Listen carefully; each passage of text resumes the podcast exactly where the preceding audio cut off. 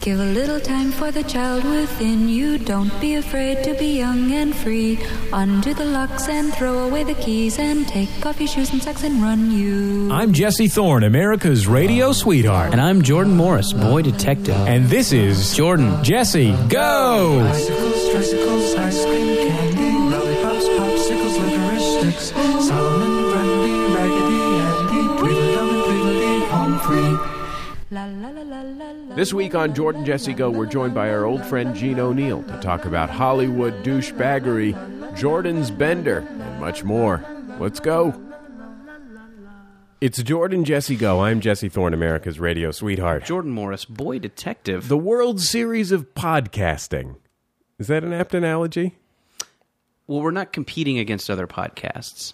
No. I mean, Oh, this- it is like a spectacular once a year event. That's what I mean when Oh, I okay. say it. Yeah. No, this is the World Series, as the World Series is to the sport of baseball. So this is, it's called the Fall Classic, right? We call we were going to call this episode the Fall Classic. Well, which is it? Reggie Jackson is here, Yeah. legendary baseball Hall of Famer, Mister October, Reggie Jackson. He's oh, just to clarify though, just so people don't get excited, he's not the guest. He's just hanging out. We, we- we're not letting him within six feet of a microphone. That guy, blah, blah, blah. Yeah, Wow, right. those home runs I hit in the World Series, blah, blah, blah. All my World Series rings, my close friendship with George Steinbrenner, et cetera, et cetera. Should we introduce our guest? Yeah. Um, you know him and love him as uh, not just um, uh, not just a, a low level employee on a broad variety of television programs, not just a guy who used to work at a hot dog stand, um, not just a guy we went to college with, but a true Jordan Jesse Go legend. Perhaps the most beloved guest in Jordan Jesse Go history, especially now that Ashcon moved to the Bay Area uh, former co-host of The Sound of Young America, Mr. Big Time Gene O'Neill. Thank you, Jesse, for detailing my curriculum vitae for everybody. vitae. You give me your CV, I'm going to read it. You forgot concierge at the Cat Hotel. I, appre- I appreciate, by the way, that you laminated your CV before you brought it in. Do you just have the one copy? Yeah, Is that why you asked me to mark it up with a dry erase pen? yeah. I need, I need that back. I gotta give that to Ralph's. Gene, I uh, I feel like all of Jesse's uh, credits for you are a little dated. Have you been? What have you? I mean, what have you been up to? Like, let's let's update your let's update your resume here. Uh, I'm actually not working right now, so not really updated. I, I had a uh, a screenplay that sold and failed to go to production, and so um, I've been, cons- I guess, uh, thinking of myself as an a pseudo. I'm not because I'm technically, I guess, I'm not a screenwriter Was yet. the screenwriter Transformers four? Because they're going to make that now. oh, what? Yeah. that was my idea. Shit! You know, Jason Statham's going to be in the next two uh, Transformers movies. He is? Yeah, He should have been in the previous three. yeah. I've uh, I saw the first one and just hated it more than anything. So I'm I'm firmly anti Transformer. But now that Statham's going to be in them, like my world is rocked a little bit. Like it's like Wasn't my Andy- greatest love and my greatest hate have come together. Wasn't Andy Daly in the last one? He was, yeah. Did he die or is he going to come back for the next one? I don't know, Gene. Are you? Have you seen Did he? Transformers? I, I saw the last one. I feel like he and uh, oh, God, who's the other comedy guy that was in it? Um, Tyrese. yeah, Bill Cosby. yeah. Uh, I, Cos. no, you know, like the gu- uh, Mr. Chang from Community. Oh sure, Doctor Ken. Dr. Ken? Wait, Yeah. Dr. Ken was in Transformers? Yeah, he and Andy Daly. What is Dr. Ken not in? He's in most things. Yeah, he I'm ju- fine, fine with it too. You know. He's pretty great. They had like the only worthwhile scene in that entire movie.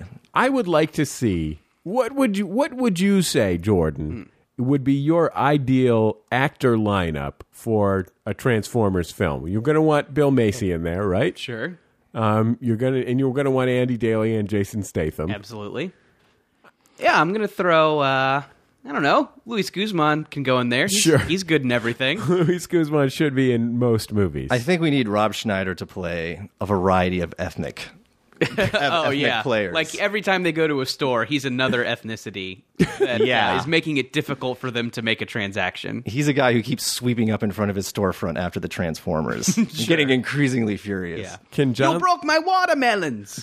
He'll yell. can John Lovitz be like a customer in all of Rob Schneider's stores? Like going like "Hmm, You know what I mean?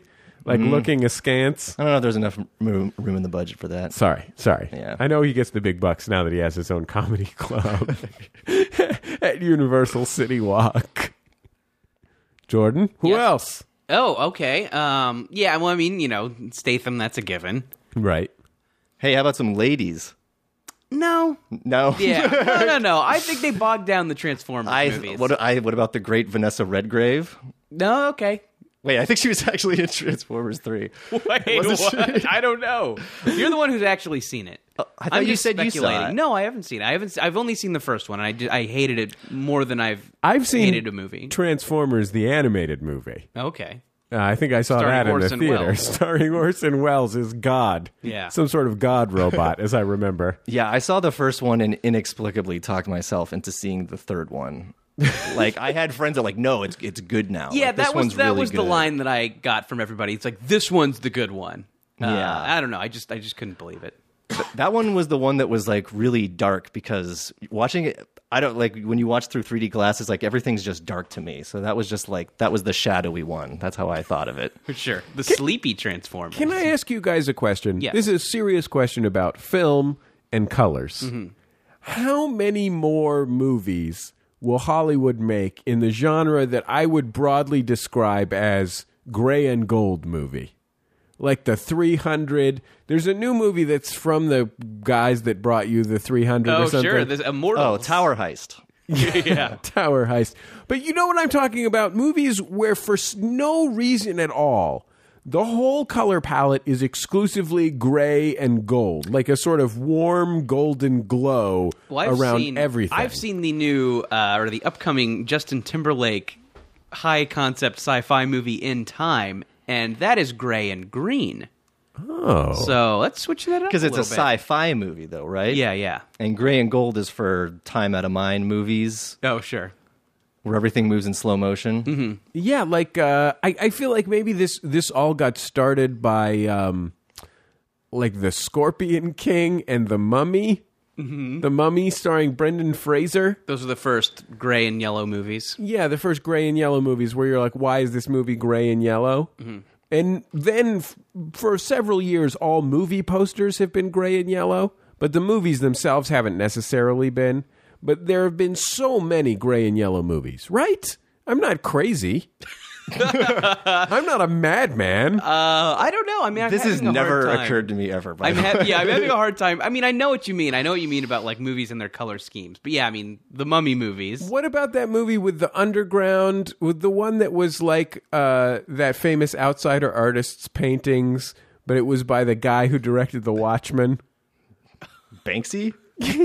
No, Wait, no. What? Oh, oh, oh, yeah. The uh, The one where it's like Oh, little Sucker girls. Punch. Yeah, Sucker Punch. Wasn't no, that Sucker gray Punch. and gold? Sucker Punch has a lot of different vignettes, and each vignette has its own color scheme. oh, okay. yeah, I'm just sick of color schemes. yeah. You know what I mean? How about this for a color scheme? The color that things are.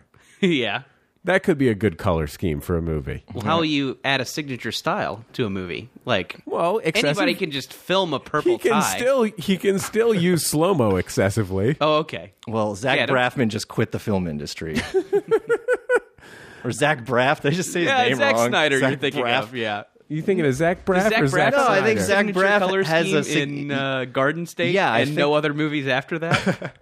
Like he had a couple direct to DVD movies. Did he? Yeah, Oh wow! Tell us about those, Gene. Were they in the vein of Garden State? I didn't see them. I just I'm aware that they Gene, existed. I knew about your Zach Braff scrapbook, but I guess I didn't know that he had made more movies. yeah, you guys Did they s- take place in the same universe as Garden State? The Garden Stateverse? Or the Scrubs averse? Yeah, they're kind of like uh, Kurt Vonnegut films in that they all are coterminous without really overlapping.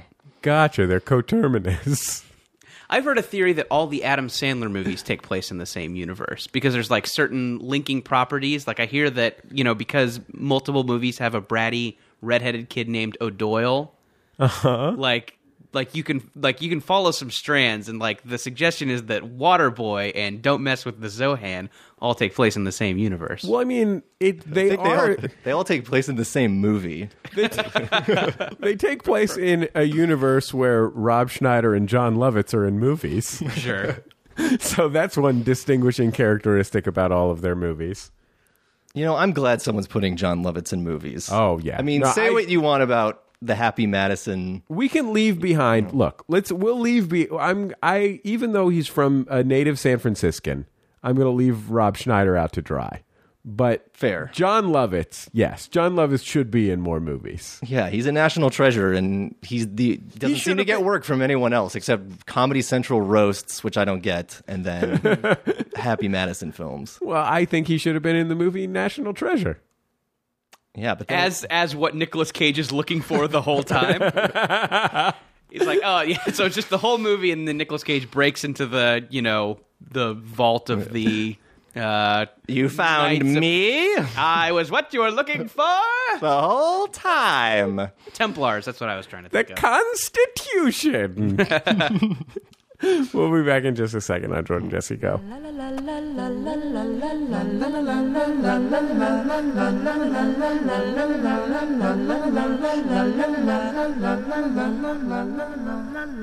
It's Jordan Jesse Go. I'm Jesse Thorne, America's radio sweetheart. Jordan Morris, boy detective.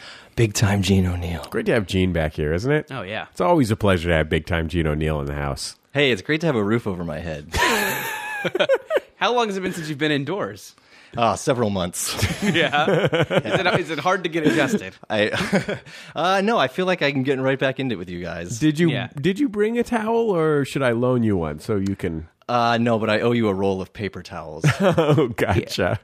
Gene, you still look like you're keeping an eye out for coyotes. Don't worry, they can't get in the house. oh, I have a communion with coyotes now. Oh really? Oh, really? Yeah. Is it like a spirit animal kind of thing?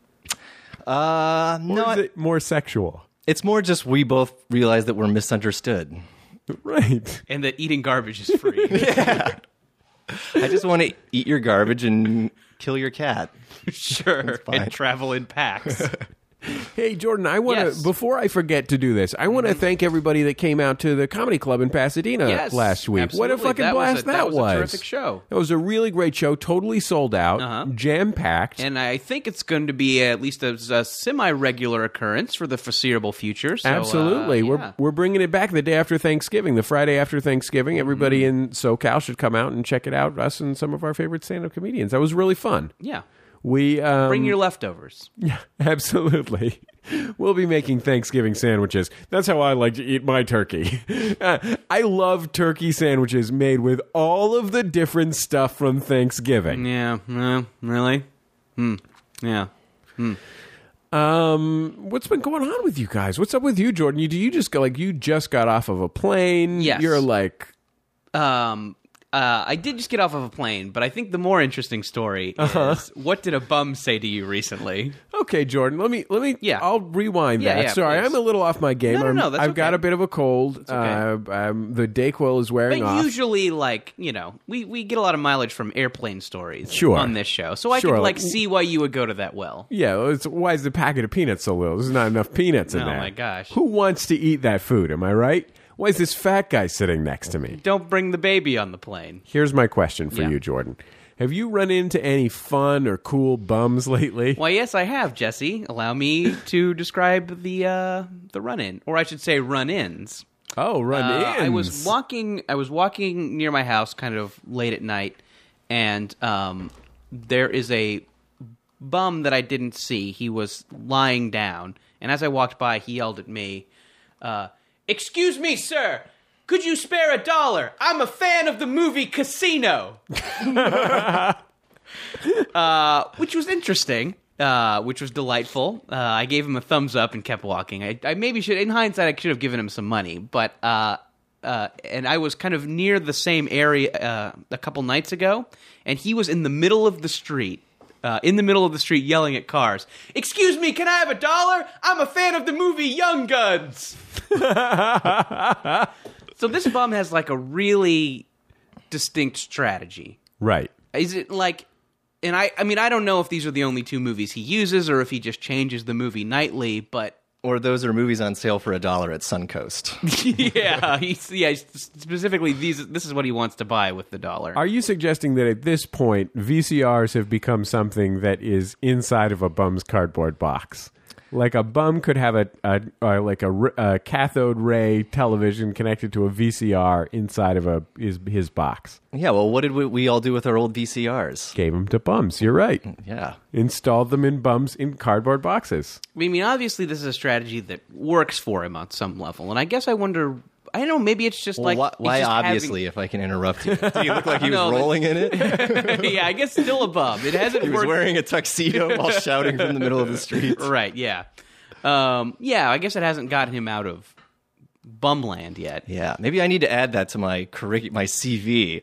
Fan of Young Guns. I like the idea of him being really successful at this and still doing it like he's in the middle of the street. He just grabs a handful of caviar, ca- handful of caviar, tosses it in the air and catches it in his mouth, and then says he's a big fan of the movie Young Guns. Sure. Uh, But yeah, it seems like those are odd choices too. It's like, but maybe like the bum is considering, well, what are movies that people have emotional connections with? Like, He's like, well, for one, Maverick. sure, yeah, Maverick, Dark City, Sorrow and the Pity. sure. But yeah, I mean, he, you know, maybe it's like, oh, well, I don't want to just like, I don't know, what's the number one movie at the box office? Real Steel. He's like, well, I, you know, Real Steel is very popular, but you know, it's one of those movies that's just kind of like, well, here's something I can take the kids to. It's not- He's he's looking for movies that college freshmen bring posters of to put up on their dorm room walls. Yeah, movies yeah. with a frat cult. Oh, maybe following, that's it. Oh, I probably. guess I didn't make that connection between Casino and Young Guns. But yeah, that's a good. I, I- think that's a good. The question, Theory. the thing to do would be to ask him what he thinks about the usual suspects. Or Fight Club or Taxi Driver. Sure. Yeah, I mean Fear those. and Loathing in Las Vegas maybe could also go on that uh, go in that pile. yeah, some Kubrick movies, Mm-hmm. maybe. Um, old school. Big Lebowski. Big Lebowski would be a good one. But also, where does a bum watch a movie? I guess. I guess it would make more sense to me if he was yelling about a movie that was in theaters, because I guess I could see like a bum getting his bum money and like going into a movie theater. You know, like I guess Real Steel to Do me you would accept make more bum sense. money at your movie theater? bum bucks. Well, Jordan, I mean, Yeah. Oh, uh, haven't you ever heard of peep shows? No, you go and you put a quarter in, the thing opens, Mm-hmm. and you get to watch just a little bit of casino. Just Oh right, you got to just- keep you got to keep feeding the box if just, you want to. Uh, just a li- just a little bit of heat, but you got to put more quarters in if you want to see uh, if you want to see the scene where Pacino and De Niro are together. right. So that's how they get you. You got to keep putting those quarters in Oh, Yeah. until you get to you see want them to see together. Yeah, like well, Wait, you're thinking of Heat. That's what I said. Oh, Oh, I thought you were talking about Casino. I'm no, sorry. I switched it to heat. Oh, okay. Yeah, I said you Also get to see a works for that. little bit of heat.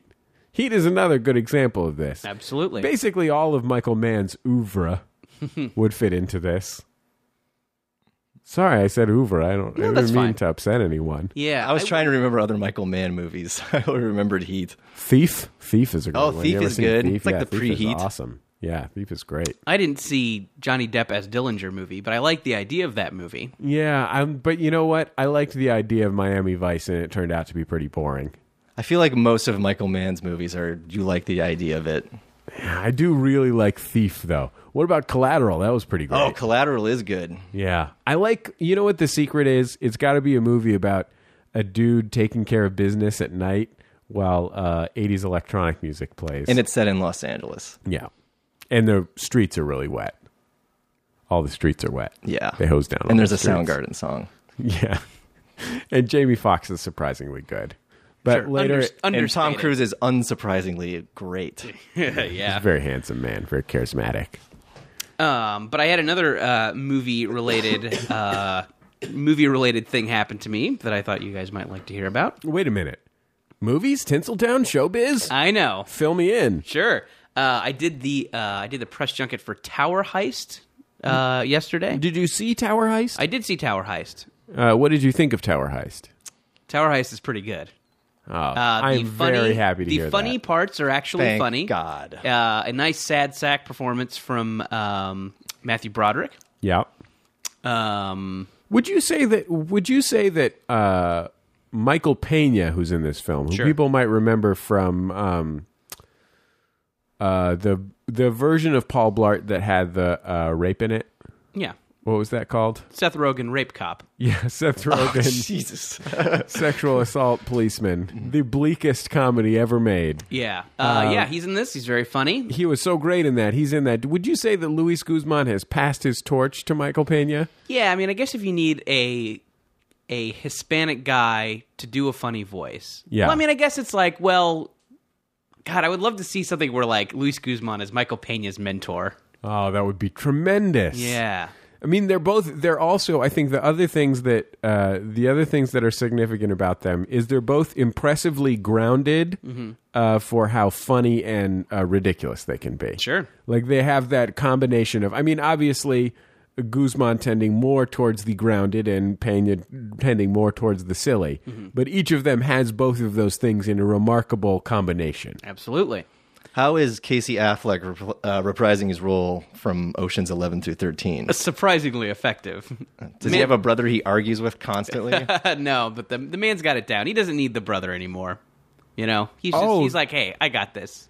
Brett Ratner's like, hey, we can give you a brother in this, and he's like, you know what, I got it. and it can be Scott Kahn. All right. Is this movie? This is, so. This movie is like Ocean's Thirteen. Does it have Super Dave in it? No, Super Dave is not involved. What the fuck? Gene, you told me this movie's like Ocean's 13. Ah, I forgot to say, except no Super Dave. Fucking Dave, shit. like a Super Daveless Ocean's Thirteen. Man, why aren't we just getting Super Dave movies at this point? Is that even a He real? had a cartoon for a while. yeah. I would love to watch a s- movie starring Well, Super Dave. I mean, I call him Super Dave, but there could be uh, a Marty Funkhauser movie, I think. I would watch a Funkhauser flick. Um, but the kind of amazing thing that happened is this movie, as as I maybe suggested, is directed by Brett Ratner. Yeah, Uh, and I guess you know, I guess I'm familiar with Brett Ratner's reputation as being a Hollywood douchebag, but I guess I don't really know why. I guess he's the guy you get to do the by the book sequel when no one else wants to do it. yeah, but, But- the but the big big big money Hollywood sequel. Right, sure. But I guess other than maybe just being involved with some kind of creatively bankrupt projects, I guess I don't understand why he's regarded as a I mean, I know he is, but I guess I is think there he- anything specific? He is in part. I think part of his appeal is that he is a Hollywood douchebag who is white, Mm-hmm. but is friends with Hollywood douchebags who are black. So he's sort of like an interface between white and black Hollywood douchebaggery. Interesting. Who's a black Hollywood douche? yeah, I was about to. That sounds like the most racist thing I've it feels like the most racist Yeah. thing I've ever said when Forbes I said, should I've do said an that. article. Yeah. Like Fifty Cent. yeah. Oh, like okay. 50 Cent would be a good example of. I don't know if Brett Ratner is specifically friends with 50 cents Mm-hmm. but Brett Ratner's got 50 Cent's f- phone number in his phone, and he can convince a studio guy if we need to go urban with this thing, Sure. I've got black people's phone number in my phone. Yeah. Whereas the studio guy, he's never met any black people. Okay. Uh anyways, so I'm familiar Sidney with Poitier one time at an awards dinner.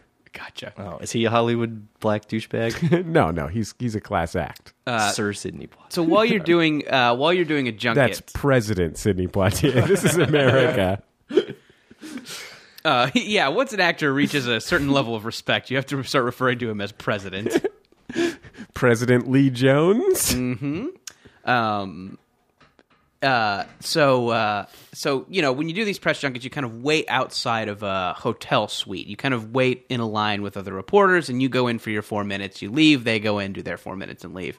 Uh, Do anyways, you actually wait in the hallway? you do. There's like little chairs set up. Oh, geez. All the Yeah. ones that I've done, it- it's been multiple rooms in the suite, and you get to w- sit in one of the rooms of the suite like a human being. Oh, that's neat. There is a nice uh, hospitality area, Okay. like just like it's like uh, the hall is kind of the on deck circle. You're sort of describing waiting in line outside an estate sale before it opens. so, yeah. you have to put your name on a list.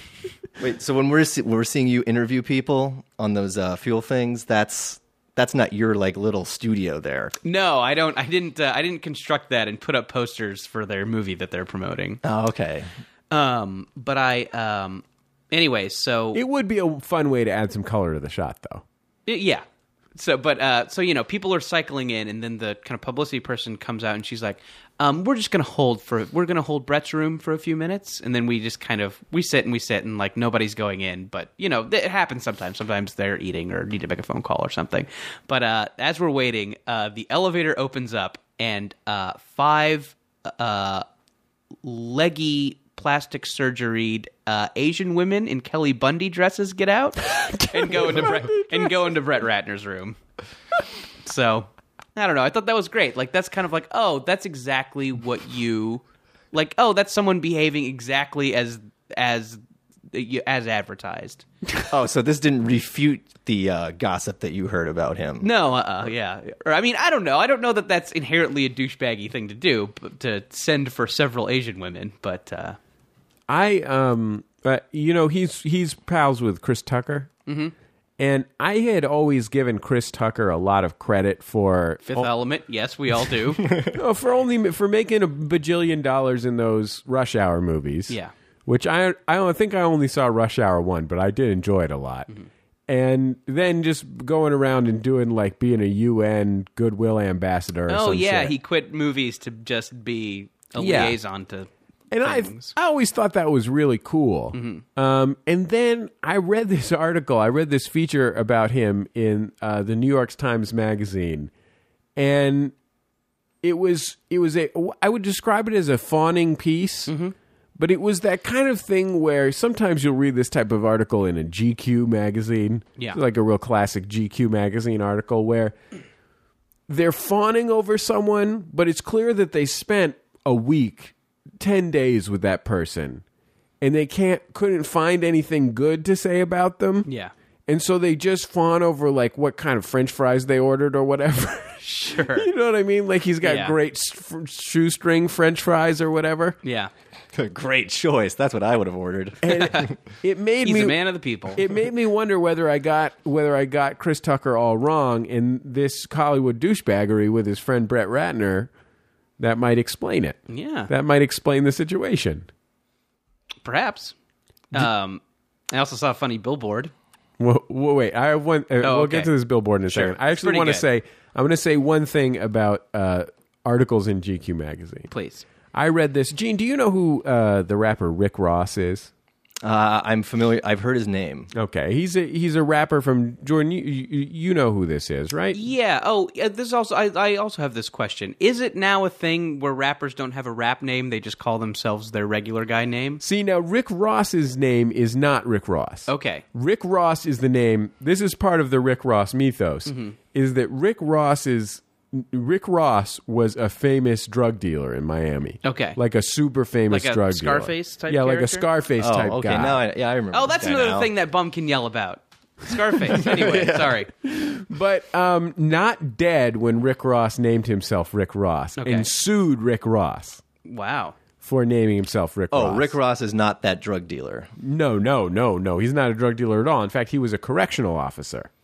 Uh, I feel like when people want to make uh, jokes, like people make rap jokes, they still like if they have to make up a fake rap name, they still add MC this or DJ this on the front. That does, that like that's that's an outdated conceit. That right? hasn't happened since 1993. Yeah, I, yeah. I feel like when people are creating fake rap names, it's always like, oh yeah, like MC Diamond Face, like and The anyway, state, sorry. the state of satire of hip hop and hip hop based uh, jokes about other things really has progressed very little since 1993. I would say you got the Lonely Island, and that's about it.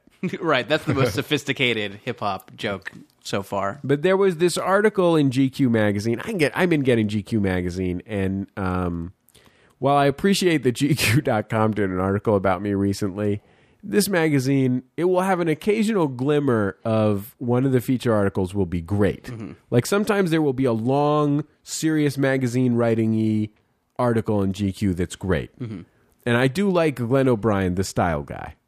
But everything else Sometimes about there'll be a this- fun Q and A with a cute girl from Houston who they've named uh, America's greatest hostess. That's the part that I think is that makes it just a mind-bendingly dumb magazine. Sometimes they alert you to a new $800 shaving cream. Yeah, I mean, it is really. I, Or a picture of a sandwich from Denver that you'll never get to eat. I have a lot of questions about GQ magazine, but I have to say there was an article about Rick Ross in GQ magazine, and it revealed Rick Ross's lifestyle. And if you guys don't know about Rick Ross, Rick Ross's main things are he's fat, he usually doesn't wear a shirt, and he's covered in tattoos. okay. um, and he has a he has a big beard. Um, he's sort of like he's a little Like a bit Viking. like um, like some sort of rap Viking. he's a little bit like the uh, he, he's a little bit like the Tim, the lead singer from Les Savi Fav, No, Oh, okay. um, but a rap version of that. That's an analogy I can appreciate. yeah, um, and As a white, I'm comfortable thinking about that. And uh, it really, like, this article was really just about Rick Ross living this Rick Ross lifestyle, which is interesting because Rick Ross is one of the first rappers to have been eh, eh, uh, sort of openly, 50 Cent openly exposed him as not being a drug dealer, whatever, whatever, whatever, by passing around pictures of him as a correctional officer, Mm-hmm. which he was. And it sort of doesn't, it sort of has not slowed Rick Ross down. it failed to tarnish his reputation when it came to light that he wasn't a drug dealer. Yeah, exactly. I guess I guess Exactly. I'm surprised to hear to hear that in rap it still matters that you were actually a drug dealer who's been shot. Well, that's the thing. Seems like it. I mean, the thing. But maybe it doesn't. The thing about Rick Ross is he is the first person to have truly transcended that Yeah. to the point where he openly he openly is like living a mythic lifestyle, like that has no grounding in anything. Uh, but because he is doing it openly, uh, it it, fly, it seems to fly, and the reason is this. There's a couple reasons. One is he's made some really good records lately, but the main reason it was was absolutely perfectly evidenced in this GQ article. There's this part where Rick Ross and the reporter from GQ and Rick Ross's producer and a couple of just Rick Ross's friends and Rick Ross's bouncer are all at the Louis Vuitton store in Miami. And Rick Ross is just buying different people shit at the Louis Vuitton. There's some chicks there too. He's just buying some different people shit. And Rick Ross turns to the reporter who's writing the article about him for GQ magazine and says, See anything you'd like to fuck with, courtesy of Rick Ross? and that is such a magical moment. So wait, rappers fuck suitcases? Yeah, that's the moral of the story. I thought it was beautiful women. Rappers fuck suit. Well, they fuck. Oh. They fuck Beautiful suitcases, and suitcases. be- yeah. Okay. Well, And and that's, it can't just be like you know And bu- dad's overnight bag. and boxy women. Man, when you get Okay. really successful, Jordan, you can just fuck anything you want. wow, awesome. And you can't go to jail. I mean, remember remember that one time that Lil Kim uh, had the Louis Vuitton monogram spray painted on her uh, by David LaChapelle. I don't remember that, but it sounds like something that happened. It was so she could fuck rappers. Oh, okay, yeah, they have a hard, makes They sense. can't get a boner without that happening. gotcha. Anyway, I was just wondering, guys, uh, if you guys see anything here you'd like to fuck with, courtesy of Rick Ross. anyway, we'll be back in just a second on Jordan Jessica.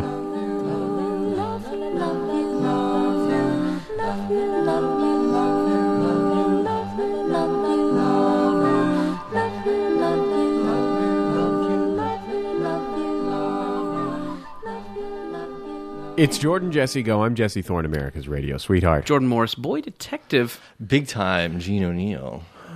Jordan. Yes. Um. Oh wait, can I say about this billboard real quick? Yeah. I sorry. know I teased it in the last segment, and people are going to go nuts if there's no follow through. Yeah. Okay.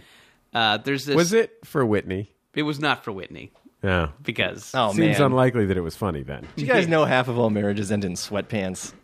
I did know that after I seeing the billboard. It's a very serious issue. Um, there's a there's a series of billboards uh, that's I, I I can I only imagine it's just an LA thing. It's this guy advertising his painless dentistry, and he's like real goofy looking and has a Hawaiian shirt on, and it's uh, like you know the it's talking up its kind of painless it's painless dentistry. And the thing is, we cater to dental chickens. And it's like, well, that's goofy, but he's got a goofy Hawaiian shirt on, and like, you know, that's that's fun. It's his thing. Uh, there's a billboard uh, for another dentistry place with no one goofy on it that I think is trying to capitalize off that, but maybe the uh, whoever wrote the copy for the billboard doesn't have a good grasp of English because it just says we cater to cowards. anyway, we can move on. Uh, Jordan, wha- what I, I don't I don't know if Gene knows this yet, but you, your show, The Daily Habit, ha- will be coming to an end not long from now, and we've been talking on the show about what you can do with your life now that you will be unemployed. Of course, you'll probably be uh, doing some screenwriting Sure. um, you're, you'll certainly be uh, getting getting started on 100 push-ups. Mm-hmm. Uh, the 100 push-ups plan. Well, maybe a first, first, the, well, that's a long road. The first step will be one non-girl push-up, but uh, but yeah, eventually hundred push-ups. maybe a couch to 5k sure. you could try um I, I think uh I, I think we threw we threw it out to the audience last week what do people think uh you should spend your time doing we've gotten some interesting suggestions actually there was someone on the forum uh, who pointed out something really interesting which is that it seems that your period of unemployment uh, this was pete on the forum said this is going to coincide with the nba lockout so there are a lot of NBA players Mm. locked out right now. I think that opens up a lot of possibilities. Number one, there's been some rumors that Kobe Bryant is going to go play in Italy. You could consider playing professional basketball in Italy. Yeah, okay, That's one thing you could think they about. Um, like me over there. I guess. Well, I mean, I mean, just to, I mean, because I, so I can combine it with the screenwriting. I mean, I guess I should probably write another Space Jam movie right, because exactly. these guys aren't playing basketball. They're going to want to do a little bit of acting with Looney Tunes. I think you should think about developing a double act with Dirk Nowitzki. oh, who's that? Uh, he's a he's a Basketball player. one of the top basketball players, Okay. He's German, so you've got a funny voice. Oh, cool, great. Well, you, we can use that. and he's very tall, uh, which is great for a double act, Mm-hmm. and he's a great shooter, which is great for a double act because you're good. You're a great penetrator. Hey, wait a minute. Is this a gay double act? Yes. Is this an act where I get fucked by a basketball player and people toss coins at us? Did I not mention that that's what this is? I'm just, I wanted to clarify. Well, Yeah, I- you don't have anything better. You'll be I, traveling. wa- I write another Space Jam movie. That's a great idea. America wants another Space Jam movie. the thing is, is I think that the whole premise of Space Jam was it was basically a vehicle for the R. Kelly classic, I Believe I Can Fly, and I Yeah, they don't. were, they, it was originally called I Believe I Can Fly. and I don't know if Kells has another one of those in him. So I would put my priority first: get to Chicago with a pen and a pad. R. Kelly is semi-illiterate, and and help him write a sequel to "I Believe I Can Fly." Okay. And then, like, the Space Jam sequel will just write itself, basically. Yeah, I believe I can swim exceptionally well. In parentheses, that's a parenthetical. A lot of hit songs have Yeah. a good parenthetical in there. Okay. Um, we did get some. We did get some call. I am so incoherent. Um, we did get some telephone calls uh, on the subject. We threw it out there as an action item. Uh, let's go to the tape. Hello, Jordan Jessico. This is Brandon. Um, I actually studied transformations of consciousness in college. Yeah, it was a ridiculous major, and now I Wait, that was his major. Transfer. Yeah, I don't even know what that is. I can't, I, I, We wanted to find a transformative experience for you because Oh, you okay, sure, insisted sure. that you should go on a bender, right. and I, I got was some. There was some when I mentioned it to a couple of coworkers. Like they were into doing the bender with me. Jordan. They work on an extreme sports TV show. I'm just saying it won't. I, it's is it, it's less sad if I'm not alone.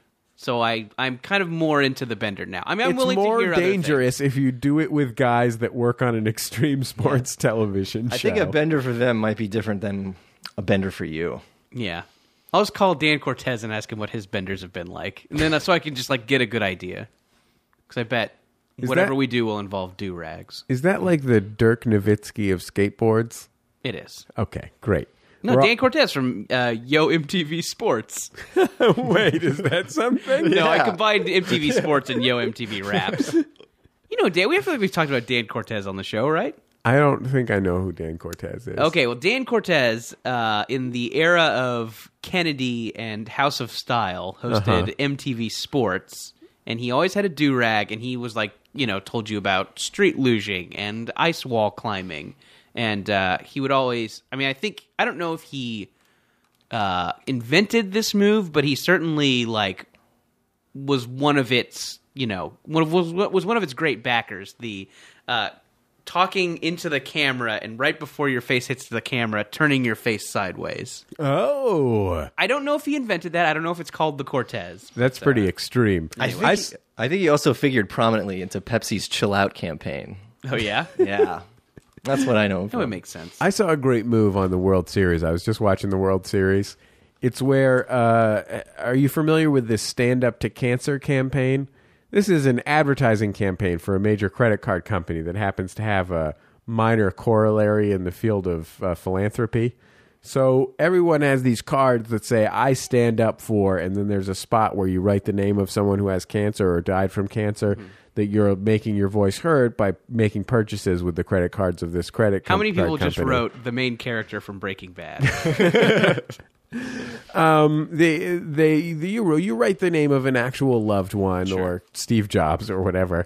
And uh, a- and they had the whole ballpark in Texas, Mm-hmm. uh, the ballpark at Arlington. Everyone was standing up with these signs that say "I stand up for blank," right? And they had written the name of their loved one with cancer in there and they're panning across this crowd and these two girls are holding these signs and they have the names of people that died of cancer in their family or whatever but they're also leaning over the rail of the stadium and making devil horns into the camera Uh, they just did not understand the tone of what was going on. it was a real tonal error i would Yeah. say it was a real misstep I mean, I think just be, just from the nature of young people's TV, I think they just assume that if there's a TV camera pointed at you, you're supposed to yell and gesture. Right. Like they don't, you know, understand that different programs have different tones. Well, maybe they were uh, maybe they were making an argument that cancer is a is a devil of a disease. Oh, sure. Or maybe they thought they're taking a stand against the establishment, man. Yeah. Yeah, totally.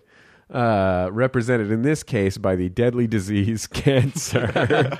Wait. Okay. So this guy majored in transformative experiences. the, est- the establishment is the cancer of fun. Did he go to Santa Cruz with us? I don't know. He must have gone. If I was going to predict where he went to college, I would say Hampshire, okay. right? Because that's a college. That's that college where uh, I think Eugene Merman went there and majored in comedy. Yeah. I feel like transformative experience was a major option at UC Santa Cruz. Or didn't we have like higher consciousness or wasn't there something like that? Oh, That was called tripping balls. Yeah, there was. Um, oh gosh, what was it called? History of idea. History, History of of consciousness. consciousness, yeah. History of consciousness was a, but that was only a graduate major. You can only get a master's degree in history of consciousness. what did that mean? it was like a, it was like a, it was like a philosophical history thing. Oh. It was like a history of philosophy. Oh. But this guy just, this guy is trying to tell us that he majored in peyote. yeah. Um, at Santa Cruz, people I think just made, majored in uh, watching uh, uh, that Johnny Depp movie, the Fear and Loathing in Las Fear and Vegas. Loathing in Las Vegas. Yeah, Make burritos at a food cart. But anyways, I would recommend for just Hesse, or no, Jordan, sorry, that he go on a medicine walk. It's very easy. Takes about an hour. No drugs involved. well, it depends how far away the Dwayne Reed is from where you are at that moment. Wait. Also, I'm on the East Coast in this situation. No long commitments. Just go to your local park, draw a line in the sand, put your intention out there. I want to know what I want to do with the rest of my life. How do I not hate myself, whatever it is, and step over the line, go on a walk. Go on a walk for about an hour, come back, cross over the line, reflect on the walk. Think of the imagery, think about what you thought about, write it down, and typically the subconscious will bring something up for you to work with. If not, you went on an honest little hike. And if you want to go really ballsy, turn it into a vision quest. Okay, bye. Thanks for doing everything you do. Later. That guy gave a really thoughtful answer. Yeah, I mean, I guess too bad the solution was just walk around until you figure shit out. Yeah, that's not what we're looking for at all. Where's the debauchery? Yeah, I know. I'm, I'm, you know, and I, I, I don't, I don't like this implication that I hate myself either. You want all these calls mean, to sure. start with. Have you ever fucked a chick in the ass? Because now's the time to start really trying to make that happen. there were a lot of really thoughtful. I mean, people really care about you, Jordan. Yeah. There were a lot of thoughtful answers. A lot of people suggested you take this opportunity. You take this opportunity to do some exercising. Sure. Um, uh, then it's not because they think you're fat. It's just because they think no, it's no, a good not- opportunity. absolutely. Yeah, that's a big, it's a big uh, enemy of exercise is the uh, is uh, the Being fat? unpredictable job. Yeah, You know, as probably the most frequently uh, unemployed person in this room, Mm-hmm. um, let me just say, like, I- I think it's g- you're going to find it impossible to do anything productive when you become unemployed because your immediate reaction is self-loathing. okay. and there's just there's just no way you're going to be motivated to do anything constructive or to make it. You're not going to want to make yourself better at all. Okay. You're, Wait, so how do I? Well, then what's the where's what's the light at the end of the tunnel? I guess I'm Mm. asking. mescaline. Okay. Uh, the light at the end of the tunnel is that you just do something very, very destructive and you just make yourself so sick and that you have no choice but to want to improve yourself at the end of it. You have to kind of Oh, make okay. yourself. Oh, it can't be. It can't just be like, you know, a whim. Like, hey, I'd like to be in better shape. Like, it has to. You have to force yourself. Into Yeah, it. like, no, every time I'm about to go unemployed because, like, I, you know, I. Like I've worked in TV, as Jesse said, I do like low level working in reality TV shows. They lure- they go three months at a time, and then it's you got to find a new job. and it's not always you go from job to job and i always think oh this is great i'm gonna like read this book and this book and i'm gonna get back in shape and i'm gonna start running again and i do none of those things What do you do?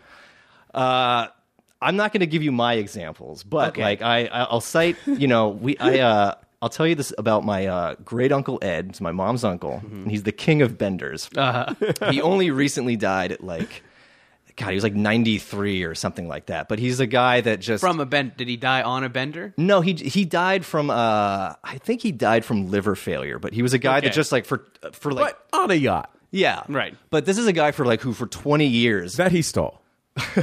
actually happened. uh, he actually stole a yacht once on Lake Michigan. Uh, but this was a guy that like is since since he only died recently and since I was a little kid, every time we were visiting great uncle Ed, Can't get away. It's like he's got land on all He's got to lay low well, for a while. he stole a friend's yacht that he knew how to steal, and he crashed it into uh, a pier, a, a navy pier. Apparently. Or, anyway, but so this was like a guy that every time, like since I was a little kid, every time we visited visited him, my mom was like, you know, this is probably Uncle Ed is probably going to die soon, like because he was still an, a raging alcoholic, like in his eighties. He was just constantly drunk.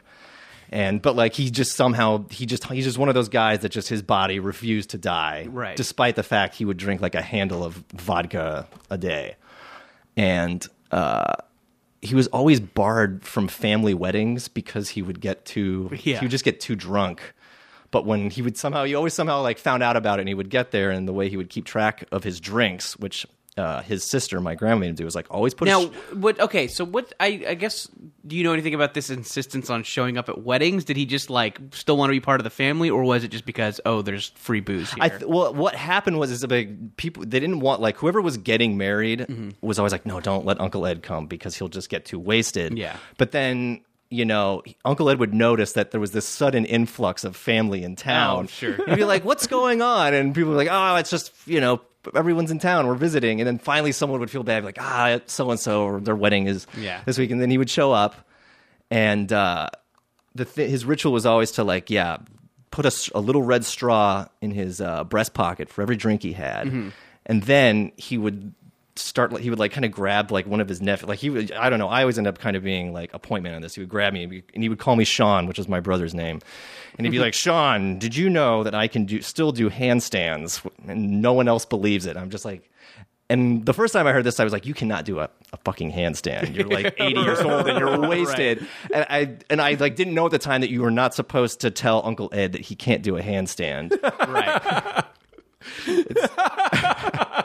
So he was like, "Okay, well, we can't do it in here because mm, people will get upset." And so like he, would- he would go out. He like brought me outside of like the hotel wherever we having it, and he would seriously go in the middle of the street.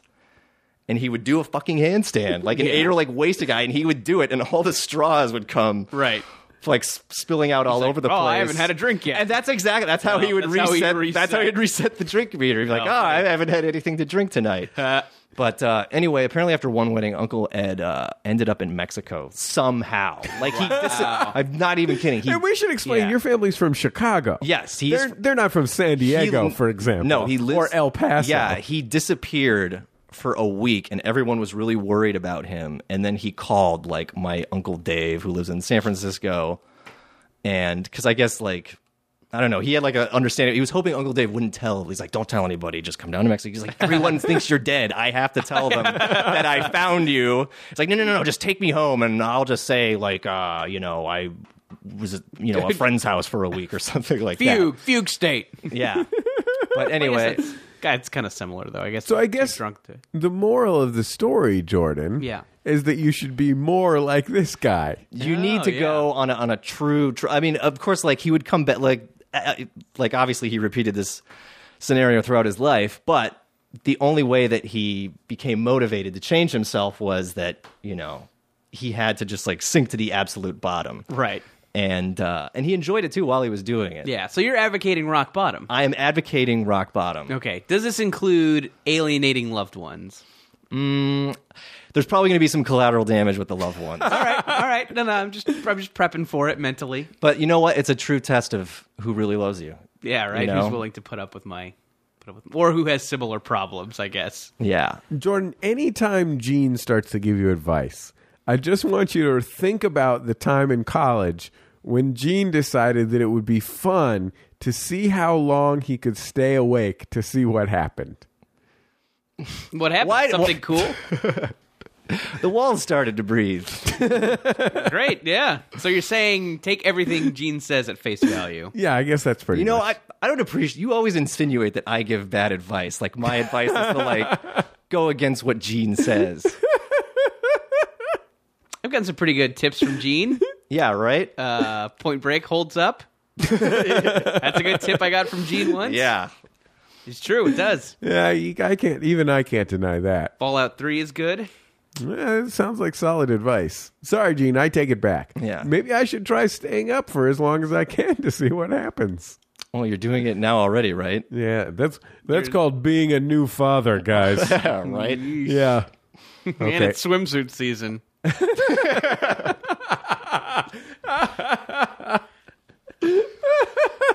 Uh, hey, Jordan, this is Josh in LA. Uh, this is, uh, I guess, for Jordan Jesse Go, but uh, specifically for Jordan and his trans experience suggestions. Uh, I was going through a pretty pretty rough patch myself uh, a few months ago, and something that really helped me through it that I think will help you is uh, try and get good with a Street Fighter character that you just didn't like before. Uh, I used to play primarily as Ken, and it turns out I'm also pretty good with E Honda. So uh, that really turned things around for me. And uh, good luck getting a new. Uh, team. Oh God, do I wish this was a television show right now? so you could see Jordan leaning back in his chair with his arms crossed, giving careful consideration to this suggestion and nodding thoughtfully. Yes, that is an interesting and reasonable suggestion for a transformative experience in this traumatic time in my life. I thought I saw an eye roll like, yeah, thanks, buddy. I've already done that. Uh, yeah, game set match. My assumption well, Ken was and E. that- Honda are two very different characters. Sure. Um, one is a guy and one is some kind of green monster. oh no, you're thinking of Blanca, and that is my character. That's the one I would be departing from. Oh, Blanca. That's is that the I thought that was the yoga guy with the stretchy arms. Dalsum. Oh. Yeah.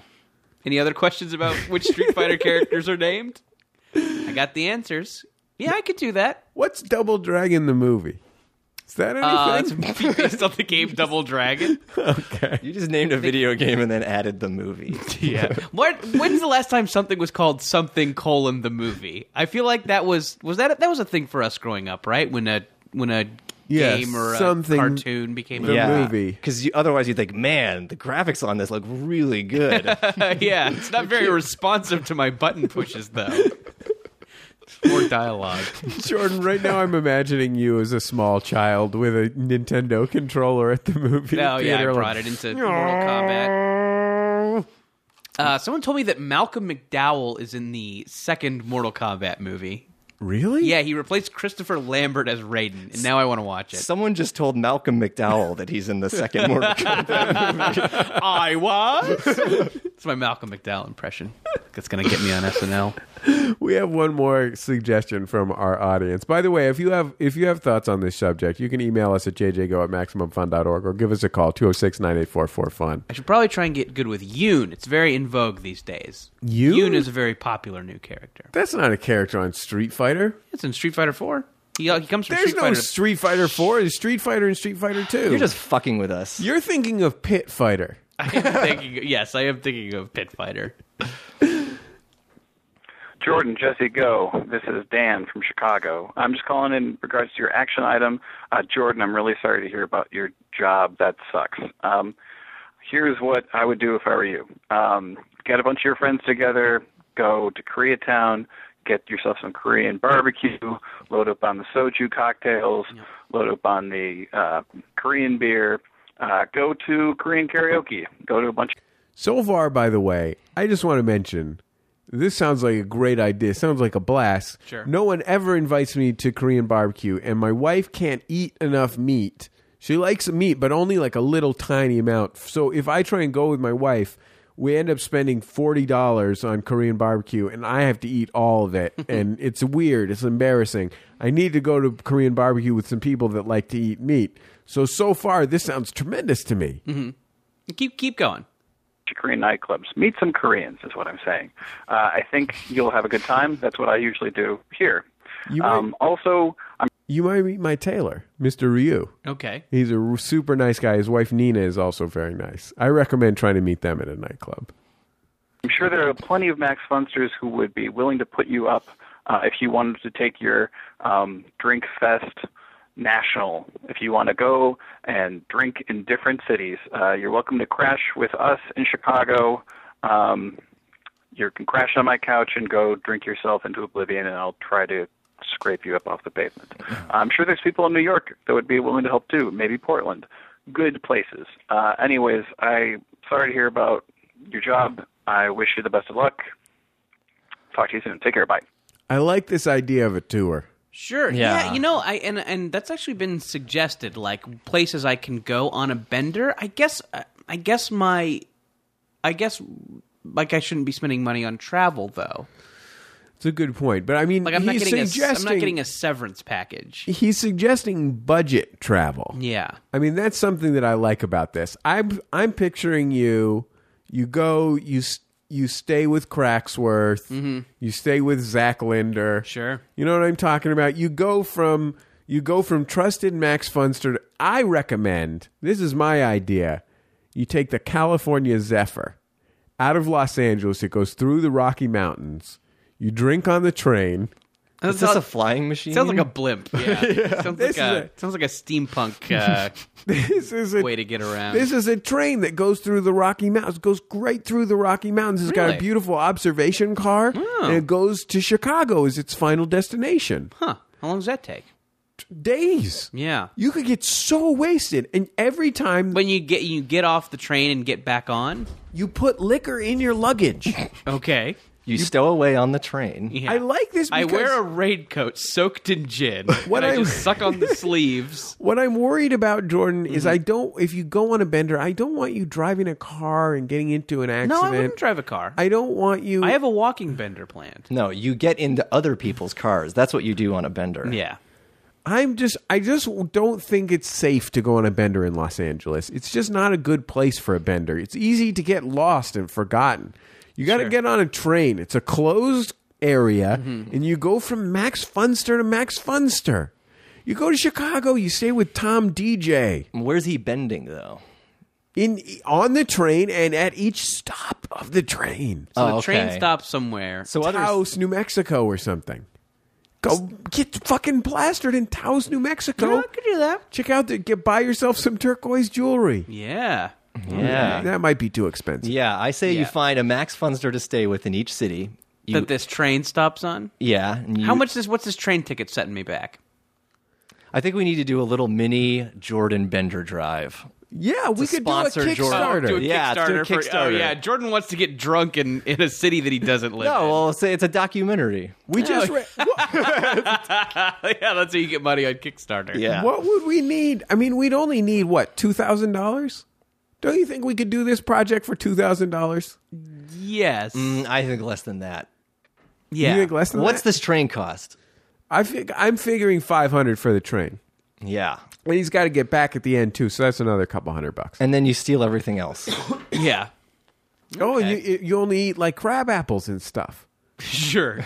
no, this is a boxcar I'm stowing away in now. Yeah, you and just- that's free. I mean, You just heat. I can ride the rails. I yeah, guess. and then you heat some canned asparagus over a sterno can. We can put no seriously. We get you a nice. We get you a sleeper car. Mm-hmm. We get A you Pullman? we get him a Pullman with his own Pullman porter, a wise black man, a wise elderly African American that one was gentleman. black Hollywood douchebag. Probably played. By, Why is probably that played so by uncomfortable President to Morgan say? Freeman. Yeah. What if 50 Cent wants to play the porter, though? Oh boy. Um. Uh. Yeah. I. mean, I guess. uh, Is this the best place to spend that five hundred bucks? Though I guess should I be should I be No, it's stowing not. You my should give it nuts to for charity. winter? You should give it to charity. No, that's no. a We're terrible idea. raising the money for you, Jordan. Oh, okay. I'm an experienced fundraiser. Yeah. yeah. This is for Jordan's transformative experience. I'll withhold it. How about this? I'll withhold it from your next Max Fun paycheck, Oh, okay. That's fine. and then that way it's not your Just be like fault. my it's income mine. Taxes. Yeah. Okay. Uh, I'll send. I will, and I'll just buy you the ticket, Mm-hmm. and we'll we can go down to the Bevmo Sure. and get you a few jugs, mm-hmm. and then and then you just hit the road. you can get Olympia beer at the Bevmo now. Is that a good beer? Yeah, it's a it's a staple of the Pacific Northwest. It's very tasty. What about Anchor Steam? Yeah, you could probably get an. It's a popular beer in San Francisco. Yeah, Anchor Steam. Hmm. That's all I got on beer. that's fine. I noticed there's a beer making store near Oh, my yeah. house. Oh yeah. Yeah, over in Eagle Rock. Eagle Rock Home Brewing Supplies. Let me just tell you, you're not going to get very far drinking fancy home brews Yeah. on a, on a $2,000 budget. I- you got to think Steel Reserve, Schlitz. I also want Oh, Yeah. to say, homebrew. That is not a store. That is a mail order company. Yeah, there you should don't- not you be don't a need a brick and store. mortar You don't store for need- your, uh, you don't need to attract homebrewing. walk-ins. Sure. Like, oh, I've always been interested in the incredibly complicated c- process of turning wheat and hops into beer. Well, maybe the guy lives there. That's all all you need for it to be a home brew. That's true. Maybe you should move into the homebrew place to save on rent, yeah. Right. I can live in a still. save on beer money. Yeah. I like the idea of you riding a train, a beautiful. This is a beautiful train. As I said, it goes Sounds through like you, you're getting a little kickback from this train company, Jesse. Yeah. This is a sponsor that I don't know about. Absolutely not. You're going through some of the most beautiful country in America. No, I would. I mean, I love You're the enjoying idea. it? I love the idea of, of of you know seeing America, be- going to a place I've never been. I And guess. Yeah. I guess. Hmm. Everywhere you go, you're carrying around a jug of Carlo Rossi wine like you were Mm-hmm. E40. Sure. Does E forty do that? Yeah. Hmm. He raps a lot about how much he loves Carlo Rossi Oh, wine. Okay, I'll take it under advisement. That's I think that's the most realistic plan so far. You go on a train. Yeah. All right. We got to settle this now on the show. Oh, you yeah. can't decide on your own time. Mm, You know, Jordan, you gotta give can them reason sh- to tune in next week. You can share intimacies with some of these Max Funsters. yeah. Zach Linder will Dan- suck your dick. Oh, hey. I mean, Sorry, Zach. Uh, I used your name because I I knew don't know. you'd be he cool would. with it. He would. Also, you- yeah. I have wanted to get some male blowjobs in some other time zones. Right. Because you can't get them at home, the word might get around. Sure. yeah, male blowjobs are very underrated. You gotta, they know what they're doing. they know how to work the equipment. Plus, they high five you afterwards. Jordan, you gotta hide your shame in Taos, New Mexico. Yeah, I guess so. I guess I gotta, I gotta. uh This is a get over good there. Hmm? plan. Okay. This is a really good plan. Come on, you're not going to do better than this. Come on. The train is great. We're getting you a sleeper car. You don't even get have to go on one of those reclining chairs. A sleeper car, Jordan. You go out and check this out. Let's say there's someone you want to murder. Okay. There, there is. Continue. And you meet I'm someone thinking of him or her right now. and you meet someone on the train and there's someone they Oh, want sure. dead. Yeah. You're both pretty wasted on Carlo Rossi wine. Yeah, it can be a real along came Polly situation. We'll be back in just a second on Jordan Jesse Go. It's Jordan Jesse Go. I'm Jesse Thorne, America's radio sweetheart. Jordan Morris, boy detective. A big time Gene O'Neill. Hey, look at this. We got some uh, sponsor messages here. Yay! Uh, first of all, special thanks to our sponsor this week, MakePixelArt.com. Uh, it is a cool online drawing tool for uh, drawing pixel type arts. You know about these arts? Yeah, It's like your Super Mario Brothers, yeah, uh, your George Your- Plimpton's Video Falconry. sure. You're pit fighters. Yeah, absolutely. Uh, it's gonna be it- it's gonna be a mobile application, but um, i- in the meantime, it's an internet website called MakePixelArt.com. So thanks to MakePixelArt.com, everyone should visit that and make some arts on there. Uh, how about this for a personal message? Uh, here is a message for Angela from Mm-hmm. Adam. He says, Happy first anniversary, Angela. I love you, even though you watched a man fuck a pineapple and then called your favorite podcast to tell everyone. Oh, hey, I remember when that happened. Yeah. I mean, I wasn't there, but I remember. That's when we really talked sweet. about it. That is sweet. Did we already read that one? I feel like we might have already said that on the air. Or did I just read it before when it, Uh, when it no, came I mean, up? I think you're remembering that pineapple fucking story. Oh, okay. Yeah. I'm really incoherent from That's this okay. flu. Um, it's not really the flu, it's it's a cold. Uh, hey, we got one more ad up here on the Sure. Jumbotron. Uh, this one comes from this one comes to us direct from Mr. J Frosting. Mm. Um, it is a podcast called Pre-Recorded Late Night. Um, all you got to do is uh, look for it in your iTunes. Um, it is a, uh podcast or Google pre-recorded late night. Uh, he says on this podcast we invite comedy type people onto our parody of a talk show and then ambush them with a new uh, name and job description. So, for example, uh, Jessamine, who is one of the uh, head honchos over there at Metafilter, friends over there at Metafilter. Uh, she went on the program uh, to play a, and they and they announced when she went on that she was a banker who works across the street from Occupy Wall Street. Terrific. So he puts he puts these people into awkward situations. Oh, and we get to see see their improvisational skills. You get to see their improvisational Sounds like skills. a lot of fun. So if you've ever wanted to see what Jessamine, the admin from Metafilter, is like, Yes. when she she's a real nice lady. I met her. Uh, when she's forced to uh, play a character Mm-hmm. uh, with a social conscience. Yep. Um, the character, the, the context has a social content, conscience. This character may not have, for all I know. There's really only one way to find out, Jordan. Yeah, is to listen. That's to listen to pre-recorded late night uh, by googling pre-recorded late night or typing that into your uh, information tunes appliance. Um, if you want to get up on the jumbotron, it's maximumfun.org/jumbotron. It's cheap, it's affordable, Absolutely. it's a tremendous advertising value, Jordan. I think so. You get results. It's a and in terms of relationships it is m- dramatically better than anything else out there. It's better than a night on the town. Mm-hmm. It's better than uh, buying all those rose leaves to throw on the bed. Mm-hmm. One You know, you mention. should- Typically, if you're trying to to romance a woman, you do rose petals. Rose leaves don't look like much. no, you use rose leaves. Yeah. Well, I- I'm just saying. Oh if- wait, no. I'm sorry. I was thinking of Rose Byrne. yeah. You get rose burn to roll around in your bed. The- your- Bring in Rose Byrne. Your uh, wife or girlfriend will immediately be insecure because of how beautiful she is, yeah. and then she'll leave you. Man, I thought it was leave copies of Rosencrantz and Guildenstern Are Dead by Tom Stoppard on their bed. Boy, I don't know how you got there. I mean, I guess they both start with R. anyway, just uh, type it type it into the internet maximumfun.org slash jumbotron i've got a little bit of an illness here uh, we'll be back in just a second on jordan jesse go it's jordan jesse go i'm jesse thorne america's radio sweetheart Jordan Morris, boy detective. Big time Gene O'Neill. when something momentous happens, we ask that you give us a telephone call at 206 984 4FUN and report it to us for our signature segment, our beloved signature segment, Momentous Occasions. Uh, let's go to the tape, shall we? Hi, Jordan, Jesse, guest. Uh, statistically speaking, I'm just going to say Nick Repeat Adams. I have a momentous occasion. Bad call, dipshit. Yeah, wrong again. You rolled the dice and you lost. I was at a hipster neighborhood street fair. Uh, you know, Korean drumming, middle-aged white people in fringy belly outfits with weird stick dancing, gluten-free cupcakes, that kind of thing. Anyway, Wait, middle aged white people doing stick dancing? yeah, I think Makes she's sense. thinking of high school age Filipinos doing stick dancing.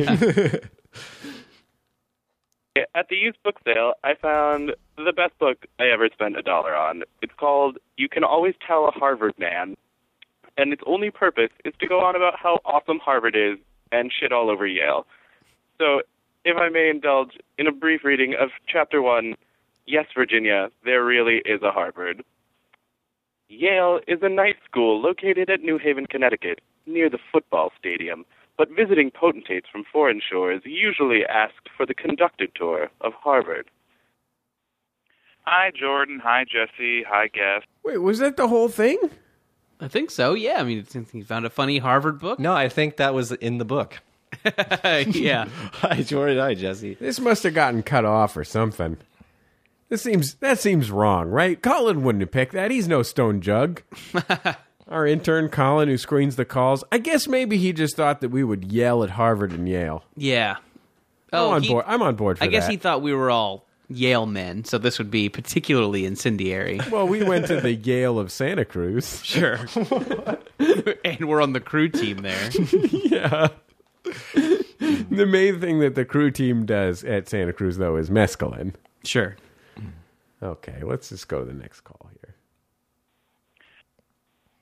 Hi, Jordan. Hi, Jesse. Hi, guest. Uh, this is Adam from Tacoma, Washington, calling in with a moment of shame. Uh, I was at a an Alto, uh, an Oktoberfest party uh, called Maltoberfest, where we drink malt liquor, and I had been there for a while. I was kind of drunk. And, uh, this pretty girl.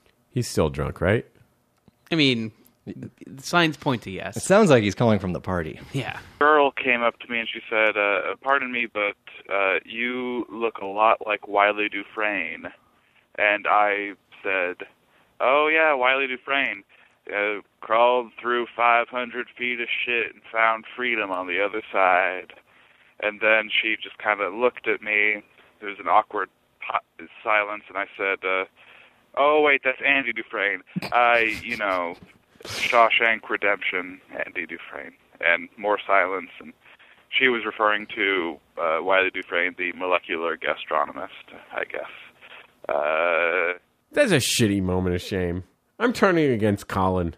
Maybe it's just these uh, maybe it's just these fever hallucinations I've been having. But I think I'm gonna I think I'm gonna fire Colin. I mean, I don't know. I thought it was pretty shameful. I mean, the Yeah. molecular gastronomist, and Andy also, Dufresne. also, yeah, also shameful that you can quote Shawshank Redemption at the drop of a hat. No, maybe that's not shameful.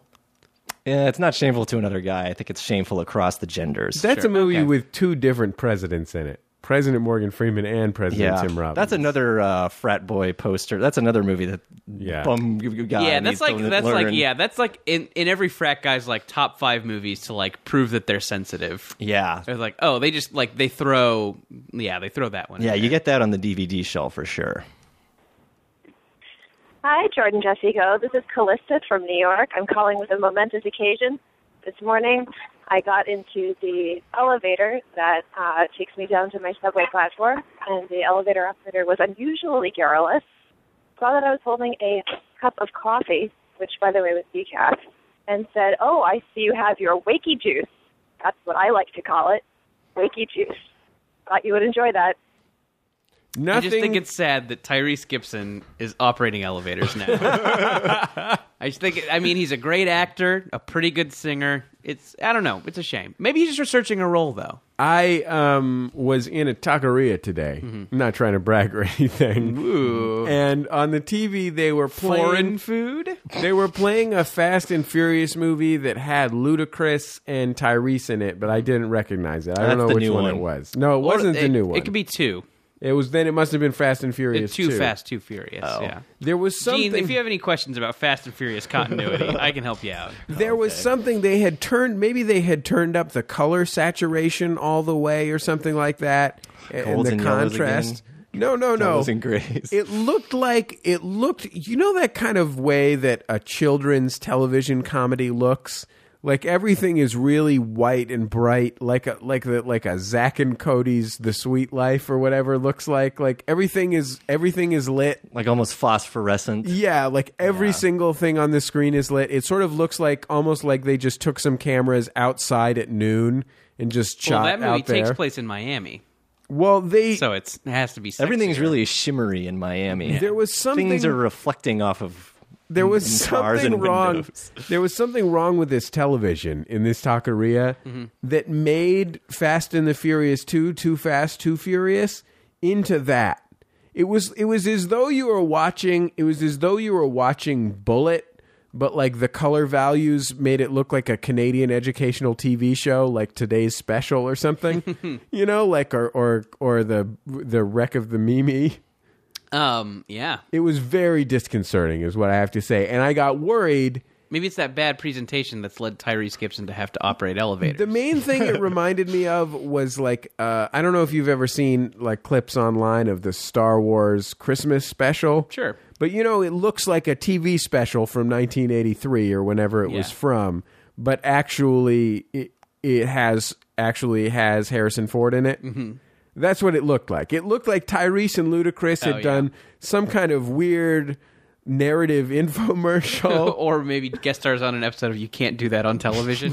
yeah, it was completely baffling. They were they were there, and then the, I should also mention the cast of Hey Dude was there. oh, okay. Um, but I don't know what I don't know what they were racing cars. I guess They were in the movie or they were in the restaurant? yeah, they were in the movie and in the restaurant. Oh, wow. Did I mention Was this that the premiere taqueria- of their movie? Yeah, well, they had it at their taqueria. They own the taqueria. Oh, okay. Yeah, it's it's right it right it's right next door to the uh, all that pizza joint, and also Good Burger.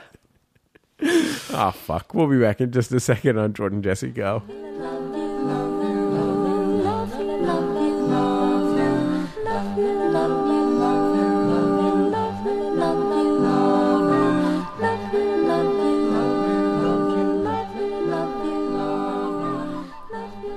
It's Jordan Jesse Go. I'm Jesse Thorne, America's radio sweetheart. Jordan Moore's boy detective. Big time Gene O'Neill. Okay. Uh, first of all, I want to uh, I want to say one thing to Gene. I know Gene, you're not a baseball fan.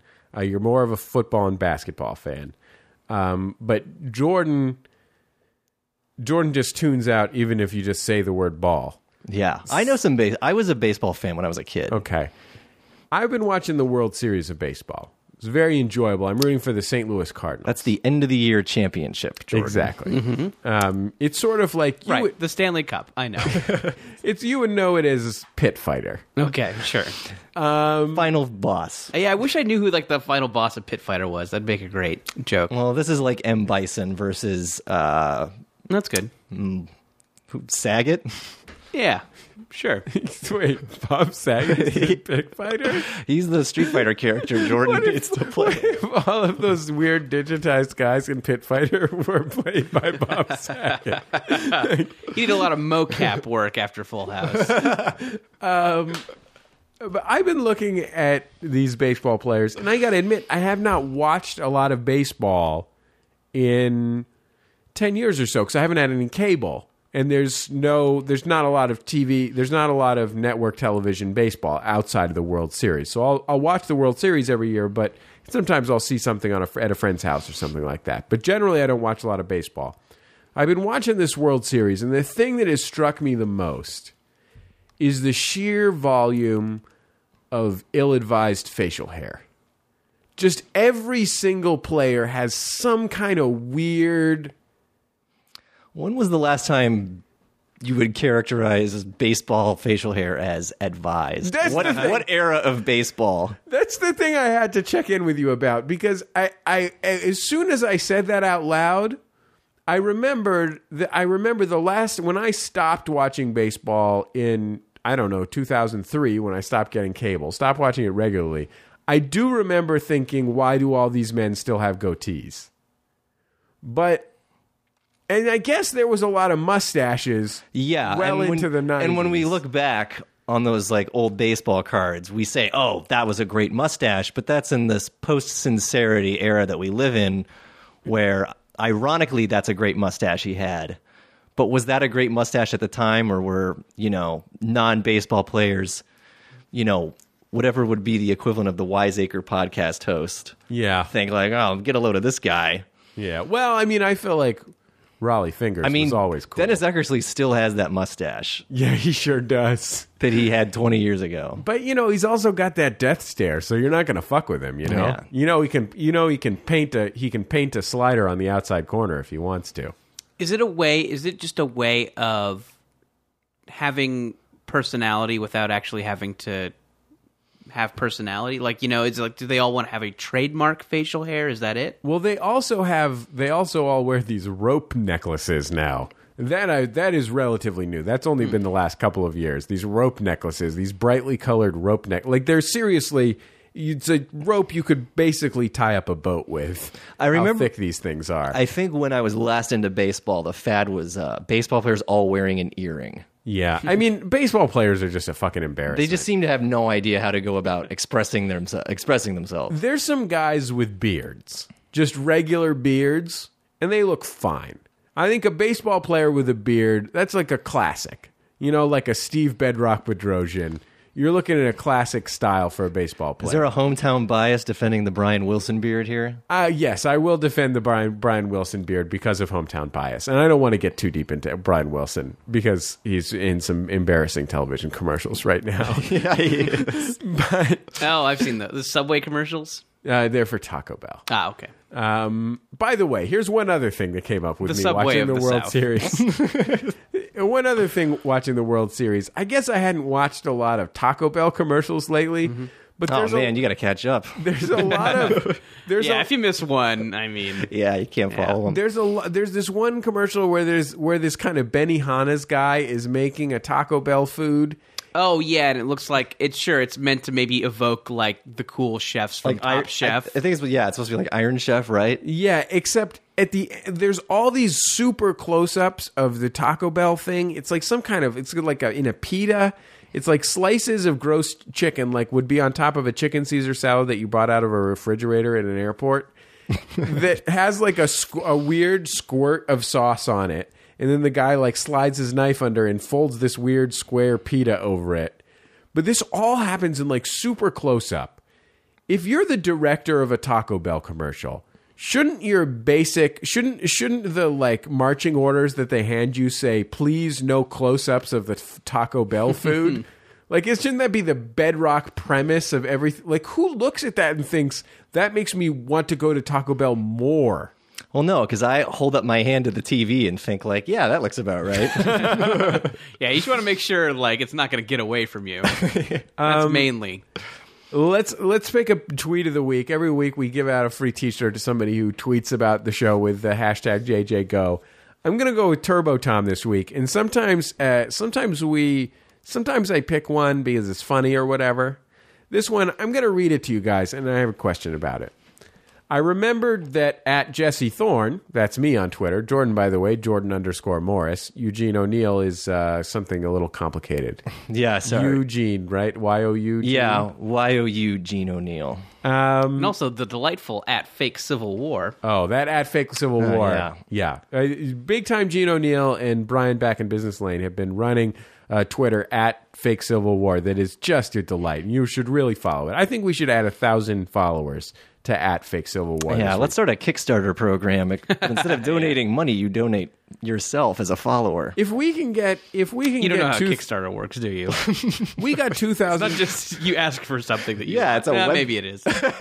we got two thousand people to follow Spider Man two two three, right? Yeah, sure. So we can get a thousand people to follow f- at fake Civil War. This is it's facts about the Civil War that they are not actual facts. Well, I underreported facts. Oh, about the underreported. Civil- Excuse Basically, what your teacher didn't tell you in school. Oh, so this is for history. she was too much of a pussy.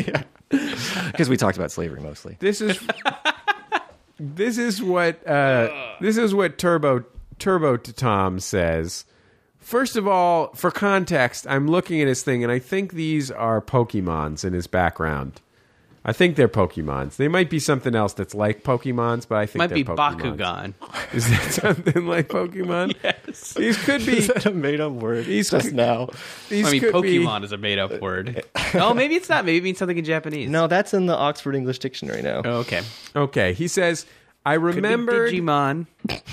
I remembered that at Jesse Thorne was talking about the show Cheers on a recent episode of JJ Go. I started watching it, and it's fantastic. So I guess the question I'm asking is, did I really introduce this guy to Cheers? Well, I think uh, I think what what maybe you don't know from not having regular TV is that um, there's no place to watch reruns of stuff like that. Like I feel like when I was, you know, when we were growing up, like the syndicated TV shows that were on in the afternoon, you know, like you could see MASH, and I feel like Cheers hung out on TV Land for a long time, but now TV Land or uh, or like Nick at Night, there's no Nick at Night anymore. Yeah, there is a Nick at Night. Is there? But it's isn't like it's like really recent. It's like the George Lopez, sh- not the George Lopez show. Uh, uh, this is gonna be racist. This is gonna Steve Harvey. the Steve Harvey show. Yeah. I know. Uh, whatever the George Lopez sitcom was, it might be called. I the think it was George Show. Lopez. Yeah. Um, it's impossible, or by like the way. Thin- I feel like the oldest thing I've ever I've seen on TV recently has been The Nanny. Like I feel like that's as far back as reruns go. oh. So I mean, I think it's totally possible that someone who's eighteen or nineteen hasn't seen Cheers. I think it's uh, easy to write off Cheers. You just think like, ah, that's like a show my mom and dad watch, so it probably sucks. yeah, yeah. But it's great. It is really funny. You know what I else guess is there's really funny? Seinfeld reruns, and I guess there's Family Guy reruns. Maybe that's the only syndicated TV that's out there. Well, there's those there's those Thirty Rock reruns with the completely inexplicable posters. sure. And there's those Third Rock from the Sun reruns. Um, anyway, at Turbo Tom, email intern at maximumfun.org with your uh, t-shirt size and your address, and we'll send you we'll send you a t-shirt. And everyone else, talk about us on on the uh, on the twitters. Um, listen, I, I have one question uh, for our audience. I am going to be in the United Kingdom next month. Uh, maybe you've heard of it. We're talking about England, Ireland, Scotland, and Wales. Gaul, Romania. Only northern, only Northern Ireland. Harry Potter Castle. Not even that, depending on who you ask. But I, I am definitely doing a make your thing in London, England on November 16th. Uh, you can find the information at MaximumFun.org. But I'm going to be in Belfast in Northern Ireland for about a week, and I could do a meetup, but only if people want to do a meetup with me in Belfast. So If no one wants to do it, Jesse can't do it. well, it's a small. I mean, it's not a huge place. It's only a, a few hundred, three hundred fifty thousand people, and it's a foreign country, ten thousand miles away from where we are right now. So, uh, I don't know if that we actually have fans in Belfast. Man, Jordan, we should make fake email accounts and then Oh, yeah. be like, oh, Jesse, uh, Sure, Senior Belfast. But I, That's the guy's name at gmail.com. he has a Mexican accent. Yeah. No, it's just his email. hey man, You should come out to Ireland. hey man, those troubles was a bitch, man. so many bombings. Um, so I'm going to make a f- message on the forum, and if if you're in Belfast or environs, if you're elsewhere in Northern Ireland, or you want to come up from Dublin, you know it's only a couple hours on train or whatever, um, then uh, tell me, and we'll we'll set up a we'll set up a meetup for everyone to come and say hi and meet each other. But uh, that, and also uh, remember November 25th, day after Thanksgiving, uh, our show at the Ice House. Yep. 206 984 4FUN, the telephone number to call. JJGo at MaximumFun.org, our email address. Our theme music prov- is Love You by The Free Design, courtesy of The Free Design and Light in the Attic Records. It's from their album Kites Are Fun, the best of The Free Design, which is available on compact disc and digital audio formats. Big time Gene O'Neill is uh, on the Twitters at Eugene O'Neill, Y O O Gene O Y O U Gene O'Neill, and at Fake Civil War. I can't uh, I can't begin to say how delightful this Fake Civil War is. Yeah, but Eugene, nah, screw Eugene O'Neill. Yeah. Fake Focus Civil on the War fake is Civil where War. it's at. This is where I mean that's where your your sitcom deal's going to come from, right? No, yeah. You're going to do a sort of Hogan's Heroes but set in the Civil War. No, it's just Uh, they're not giving out Twitcoms anymore. really? Yeah. They stopped giving that out? Yeah, you, now you have to uh, start pitching hour long Tumblr dramas. Oh, we'll talk to you next time on Jordan Jesse Go. Bye.